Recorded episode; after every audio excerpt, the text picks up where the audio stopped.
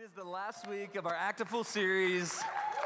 It has been 13 weeks since the beginning of this message series that we have finally gotten through. And uh, man, what a journey it has been. We've talked about all kinds of fun stuff, uh, exciting stuff, challenging stuff, hard stuff. And uh, today I've been saving this message for the final act of Act a Fool. I guess that's the way, way to put it. Um, and so I'm going to take us over to Romans chapter 3, verses 23 through to 25. And uh, this is, this is going to be a fun little, like, I feel like we got like this little studio audience happening right now. Um, and so you're going to see me interact. I don't know how this is actually going to come across this weekend since no one's actually here except us 20. So there you go. Here's what really happened. We all wanted to have a throwback to the beginning of COVID. So I probably shouldn't say those things, but there you go. So hopefully, uh, all of you joining in online today or catching this afterwards, uh, have a little fun with this because I'm horrible at uh, these things like this. So uh, I'm just going to do it the way that I want to do it today. And if I break if I break the fourth wall, for those of you who understand what that means, um, well, then there you go. Romans chapter 3, verses 23 through to 25. And this is what it says. This is Paul the Apostle speaking to the church at Rome, and he says, For all have sinned Come on, somebody. That's a hard part of the scripture. For all have sinned and fall short of the glory of God. Thanks, Paul, for the encouraging moment. And he says, and are justified. Here's the good part, though. We're justified by his grace as a gift through the redemption that is in Christ Jesus, whom God put forward as a, here's the big Bible word, propitiation by his blood to be received by faith. There's so much in here that we can get into, but this is, this is the part I want to look at. For all have sinned and fall short of the glory of God, but we're justified by his grace as a gift. So today, as we close out this series, Act a Fool, I want to speak to you from the subject Another Way to Fail. Another Way to Fail. As we look at using wisdom to deal with failure. We pray with me just one more time today. Jesus, we love you. Your word is blessed and your word is powerful. And so, God, right now, I pray that the power of your word would bring freedom to our lives. And so I just thank you, God, for this, hopefully, what is a freeing ending to this series for all of us watching today. So we love you, we honor you. May these be your words, not my words. We give it over to you in Jesus' mighty name. Come on, and everybody said, Amen. Amen. Uh, here, here's the truth that I think we can all, with grand honesty, grapple with today and be very, very aware of today is that we all fail. Fair? We all fail, we all mess up, all 20 of us in here.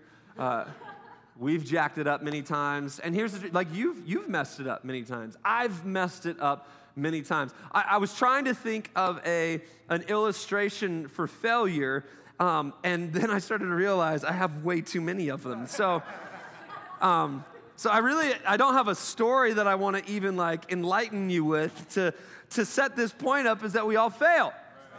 We, we all mess up. We all do things, whether, whether it's on purpose or on accident. We'll talk, we'll talk about that in a minute. But we all fall short of this place that we all seem to want to be at. Which is interesting, is that place is perfection, but God doesn't require it of us. You know what's really interesting about this whole thing about failure and, and, and not messing up is that God never requires perfection from us, but we do. So it's interesting that we require from ourselves something that God does not require of us.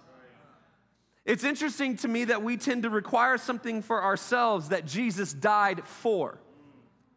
That he created a gift that says, by my grace, you don't have to be perfect if you would just rest in me.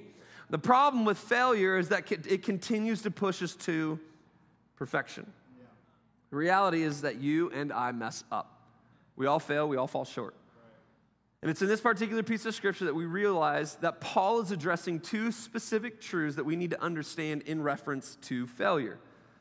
First of all, every single one of us, no matter who we are, where we come from, our family background, our IQ, our temperament, or your Enneagram number, every single one of us sin. However, if you are an eight, you really do believe that you're perfect. We understand, okay? we get it. We get it. The truth is, we're broken. The clean theological term would be total depravity. We're all messed up. Like from the, from the baseline, we're, we're messed up. Meaning that we are inherently in need of a Savior, one who can rescue us. Second, it's that every single one of us falls short of God's glory, meaning that we're not perfect, we lack. Glory cannot be ascribed to any single one of us because we're not deserving of it or capable of anything that should be, be or demand glory in our name. Now, this is a really important truth for us to grab a hold of because we live in a culture that props a lot of people up to the place where glory should be ascribed to them, don't we? We live in, we live in a time, we live in an age that we, we ascribe glory to, to movie stars and, and musicians and brilliant people and people with lots of money, and you, you fill in the gaps. But the truth is this is that as, as, as a humanity as a whole, none of us are deserving of God's glory because we can't have it.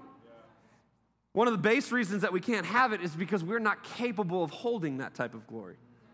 We're not capable of handling that type of weight. That's the beautiful thing about God. The only one who's, hand, who's able to handle the weight of glory is God.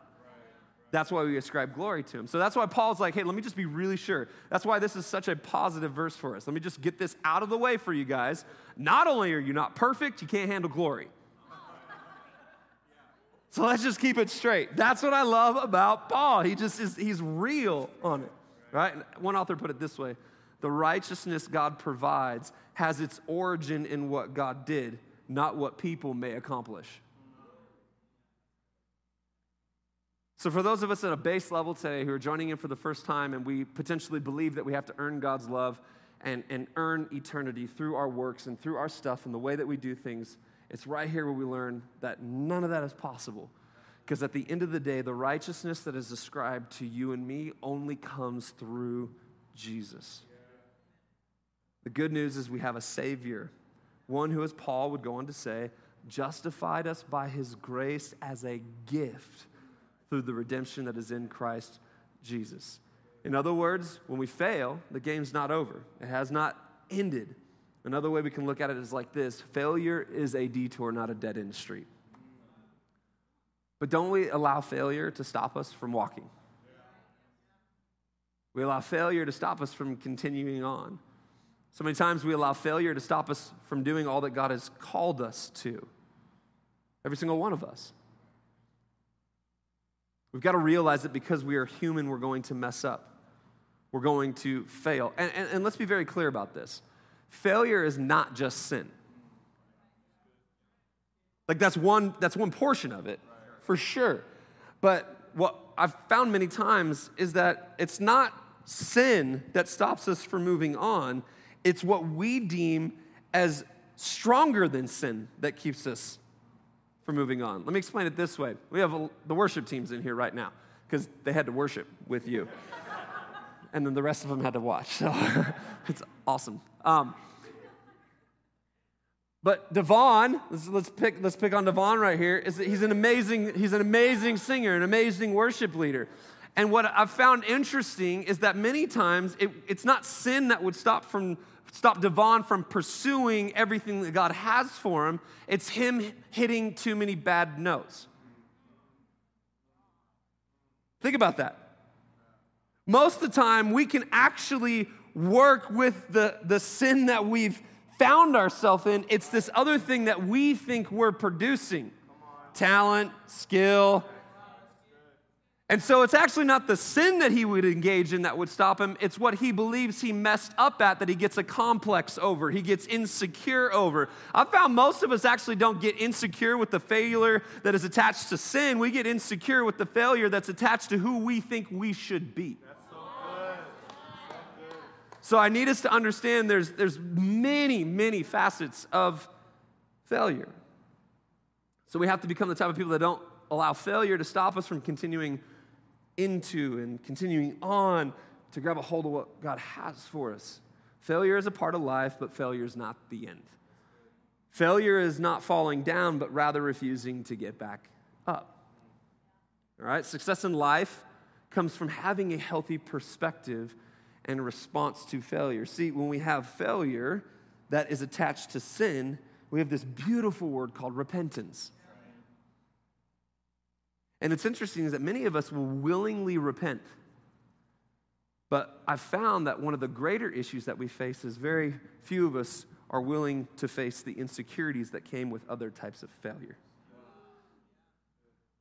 Is it possible that our pride attached to what we think we should be better at is more powerful than the sin that we find ourselves entangled in? Something to just mess around with on this beautiful 4th of July weekend. So why, so why is failure such a big deal? Because there's a part in every single one of us. Listen to this. This is important. Why is failure a big deal? Because there's a part in every single one of us that has the desire to please. There's a part of every single one of us that has the desire to be everything we know that we can be. And we fail. When we fail, not only do we let ourselves down, but we also feel like we let everyone around us down. So I've come to realize that most people base their failure out of two different categories. Here's the first category real failure. Like real failure. This failure is true and legitimate failure. Its premise, a willingness to disobey and or act according to one's own sinful desires. We call this sin. It's a legitimate failure. It's real. Sinful desires being those desires that stand at odds and rebellion against God's desires for your life and my life. James chapter 1, verses 14 through 15 teaches us this. But each person is tempted when he is lured and enticed by his own desire. Then desire, when it's conceived, gives birth to sin, and sin, when it's fully grown, brings forth death. So the first category is real failure. That is that's pretty clear for every single one of them. But here's the second category. It's imaginary failure. This failure, a lot of times, is the result of the strict obligations. Hear this today because this is going to set some people free. Strict obligations and standards that we place upon ourselves outside of God's intended desire for our lives. In other words, these are the things we put on ourselves that God never put on us. So, what we then try to do is we try to balance it by overcompensating with stubborn passion for success and achievement. We call this legalism. Or we go to the other extreme, we call this lawlessness. Paul deals with both these issues in the book of Galatians. More scripture, Galatians 2 15 through 16. We ourselves are Jews by birth and not Gentile sinners, yet we know that a person is not, here it is, that a person is not justified by works of the law, but through faith in Jesus Christ.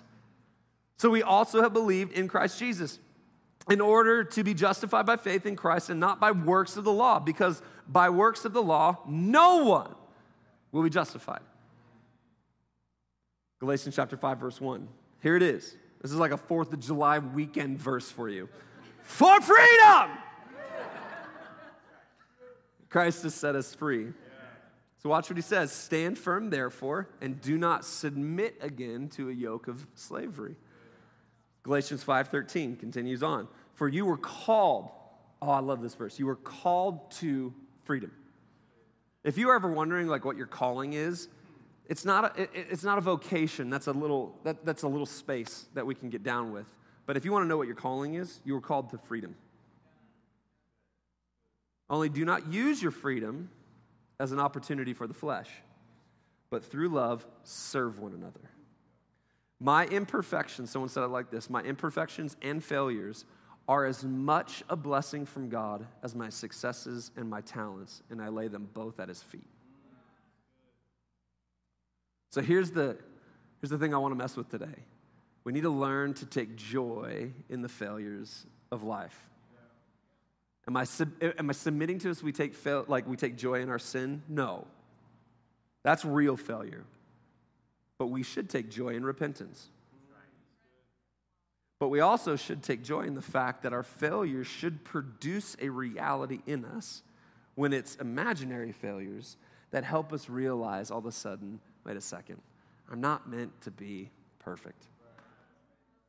You're going to hit a bad note, Devon, right? You're going to play a bad chord, Danny. Seth is going to mess up the rhythm all the time. We need to learn how to be content in all things, yet at the same time, being a people who are forward thinking, forward progressing, and live lives to the glory of our King.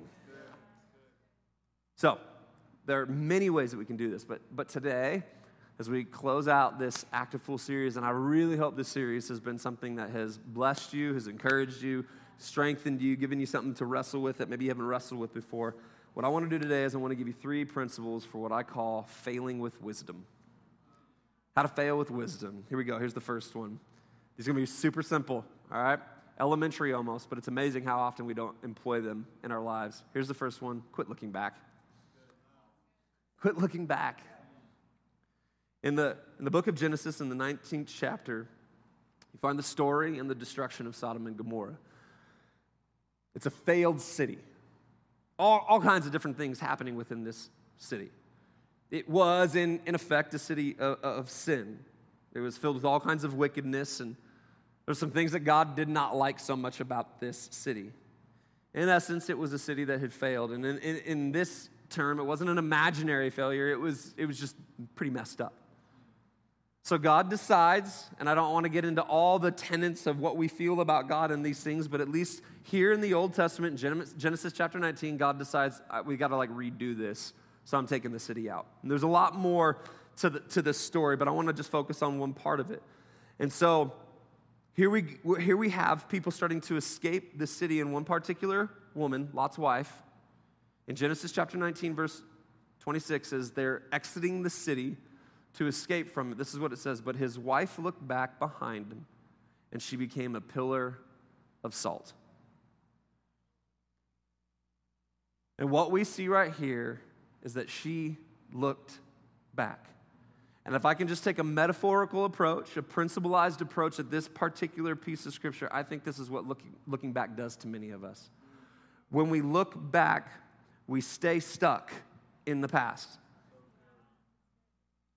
When we look backwards all the time, we have a tendency to get stuck in what was rather than what God has. And that's what I'm saying. There's a lot of different things that are, that are, that are surrounding this particular uh, uh, piece of scripture. And I'm not saying that God's going to turn any of us into a pillar of salt. That is not the, that is not what I'm getting at. What I'm trying to get us to understand, though, is I have witnessed firsthand what happens when we decide, when we see God trying to bring us into something and we decide to look back. Have you ever noticed that the rear view mirror of a car is a whole lot smaller than the windshield? There's a reason for that. And the reason is you cannot drive forward looking in the rear view. The truth is, is that many of us can look at our marriages and we can go, it's, it's failed. But I wonder if your view of failure on your marriage is because we're too busy looking at all the other things instead of realizing there's still a windshield to my marriage. Maybe you're tripped up because you keep on looking back at how many times you've relapsed in that addiction. It's rear view looking. I just need you to know today that it's for freedom. God's called you to freedom. That is the windshield of our faith. And while we're still so busy looking at the rear view mirror, I need us to understand today, come on, somebody, that there is a windshield to our faith. So we got to quit looking back. We look back and allow all the screw ups and mishaps to be right there in our face when really there is a great horizon ahead of us. In a sense, we become a pillar of salt, frozen, stuck, hardened in a way that doesn't enable us to, to move forward. Here's the truth that I found about the rearview mirror is that it should teach us about our mistakes, but not keep us in them.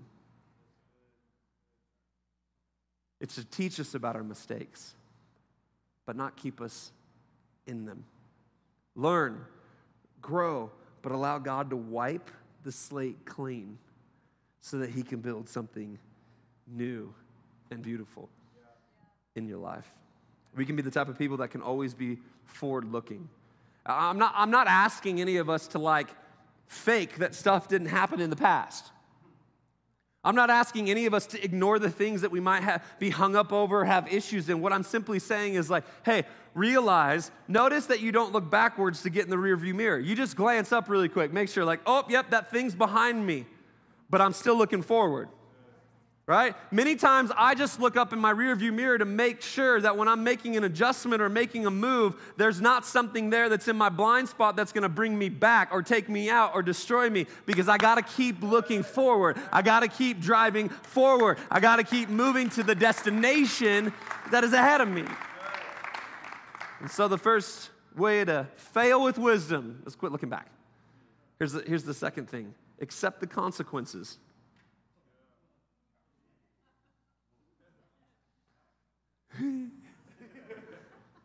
Accept the consequences.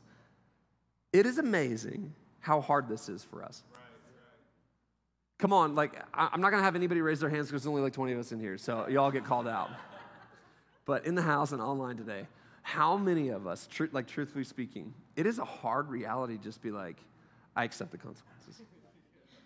Right? Like, you even gotta mumble it. Like,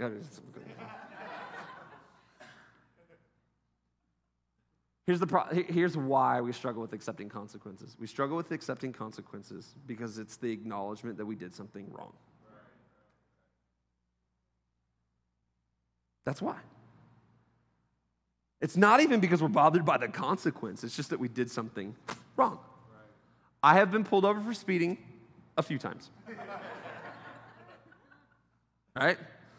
And the funny thing was, I, I surprised a cop once after he pulled me over. Because he's like, do you know why I pulled you over? And I said, Absolutely. I was speeding like a madman. and he looked at me. He's like, Wow. I mean, thanks for being truthful. On that merit, go about your merry way. I was like, All right, cool. I like this truth thing. But what happens is, is in any segment, like we're teaching our kids right now, no, no, no, no, just like accept the consequences. Don't, don't fight us on this because it makes it worse. It makes the situation more difficult. We've got to learn. One of the greatest, like, where healing comes from many times is the acceptance of the consequences of our failure. We actually don't learn from our failures when we relegate the consequences as far away from us as possible. Real growth, if you want to know how you really grow through failure, is actually accept that you messed it up. Accept the fact that, that, that those words actually came out of your mouth. Right. You said those things. It wasn't something else. The devil didn't make you do it. You said it. You did it. I did it. I said it. We've got to learn to accept it. One of the most beautiful and hard stories in the Old Testament, 2 Samuel chapter 12, verses 19 through to 23. This is the backside to David's adulterous affair with Bathsheba. And it says this it says, But when David saw that his servant was whispering together, his servants were whispering together, David understood that the child was dead. So what had happened was, is after this illicit affair, God tells David, hey, there's going to be some consequences. And this is a hard story because when we read the story, we do not like the consequences, all right? So chapter, nine, or chapter 12, verses 19 through to 23. But when David saw that his servants were whispering together, David understood that the child was dead. And the repercussions of his sin was the death of this child. And David said to his servants, Is the child dead? They said, He is dead. Then David arose from the earth and washed and anointed himself and changed his clothes. And he went to the house of the Lord and worshiped. He then went into his own house. And when he asked, they set food before him and he ate. Then his servants said to him, because they thought this was weird behavior as well, What is this thing that you have done? You have fasted and wept for the child while he was alive. So David's put, like, he's, he's going to God saying, God, please don't do this, please don't do this, please don't do this. And he said, While the child was still alive, I fasted and I wept, for I said, Who knows whether the Lord will be gracious to me, that the child may live? But now he is dead. Why should I fast? Can I bring him back again? I shall go to him, but he will not return to me. The problem with this scripture is that there's not an equalizing part on the backside of it. There's no part that helps us with our emotions about it. There's no part that we're like, and David was then happy. No. Because let's be truthful about it. Facing the consequences is often difficult. It's often difficult. David realized that he had failed. He knew there were going to be consequences. Now, in the Old Testament, God dealt with a lot of issues and failures by wiping people out, putting people through massive trials and circumstances. And I know that's something for some of us that we have a hard time reconciling, and that's a whole different series. On the Old Testament, join LDP. You'll learn all about it. It's great. Shameless plug.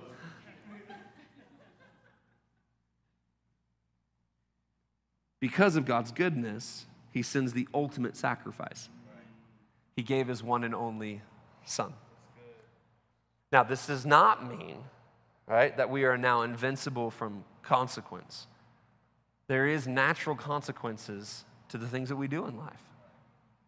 And so we have to understand that part of growth, part of like, de- like wise dealings with failure, is actually learning to accept the consequences. And I just want to help us out with that because I think one of the things that we're, we're dealing with in our culture right now is that many of us are consequence adverse and therefore we try to push off anything that makes us feel some sort of way about the wrong that we did. Am I, help, am I helping anybody? We feel, and here's the truth we feel shame because of our failure, but we shouldn't wear shame. We feel guilt because of our failure, but we shouldn't, we shouldn't let that be a part of who we are. When we accept the consequence, we say, okay, God, I, I am taking on that which I caused, but I know that this does not make me who I am and it does not speak to who I am. Ultimately, it is you who speaks to who I am. So when we fail, we just learn, like, man, I messed that up. It's amazing how far sorry we'll go. Like, I can't be mad if I get pulled over by a police officer for speeding and he gives me a ticket. It's the natural consequence. We all learned that at the DMV. Or some of us didn't, and that's why we do it. So, right? Like, I can't get angry because the consequence of speaking a certain way to my wife, say, makes her mad at me. I can't go at her and be like, why are you mad at me? She's like, well, you just said some things. That's the consequence. So I can't be frustrated that there's now dissonance in our relationship. And the problem that we're facing right now is that a lot of us are running around thinking that there's no consequences to our actions. And we wonder why we're not growing. And one of the greatest ways to fail with wisdom is to learn to accept the consequences. Remember, this whole series is about not acting like a fool. And I think one of the foolish things that we can do is believe that somehow the decisions and the choices that we make are consequence free. Because they're not. Your words have consequences, your actions have consequences, your thoughts have consequences. Everything about us has a consequence. And so I just want to encourage us today. We've got to learn to accept the consequences. And here's the last thing when it comes to failing with wisdom we have to accept his love and forgiveness. We have to accept his love and forgiveness. John chapter 8 tells this beautiful story about a woman caught in the act of adultery. We'll start in verse 2. It says, Early in the morning, he came again to the temple, and all the people came to him, and he sat down and he taught them. The scribes and the Pharisees brought a woman who had been caught in adultery. And placing her in the midst, they said to him, Teacher, this woman has been caught in the act of adultery. Now, I just want to pause here for just a second, and I want to, I want to load up this story because I think many times what we can do is we can read a story like this in the Bible and we make it, we make it super vanilla. Like, we, we tend to, I won't say some strong words, we tend to remove the dirty from it we tend to extract the grit of a story like this. Truthfully speaking, I think many of us, when we read stories like this in the Bible, we try to strip away the humanity from it. As if, as if this was just cut and dry. This was real life, a, a, real situation. So when the Bible says that a woman was caught in the act of adultery and brought before Jesus, it means that these scribes and Pharisees were searching for this woman. They had known long enough that this woman was doing what she was doing. And they didn't care about the woman, they cared about catching Jesus. They cared about trapping him. So they had no care for this woman who was going through the things that she was going through in order to put her in the position where this was a repeated lifestyle choice. And so she's caught. And in the temple, Jesus is teaching and he's being with people. And all of a sudden, this horde of people come in and they throw this woman in front of him. Caught in the act of adultery. And man, verse 5, they go after her straight and fast. Now, in the law of Moses, it's commanded us to stone such women.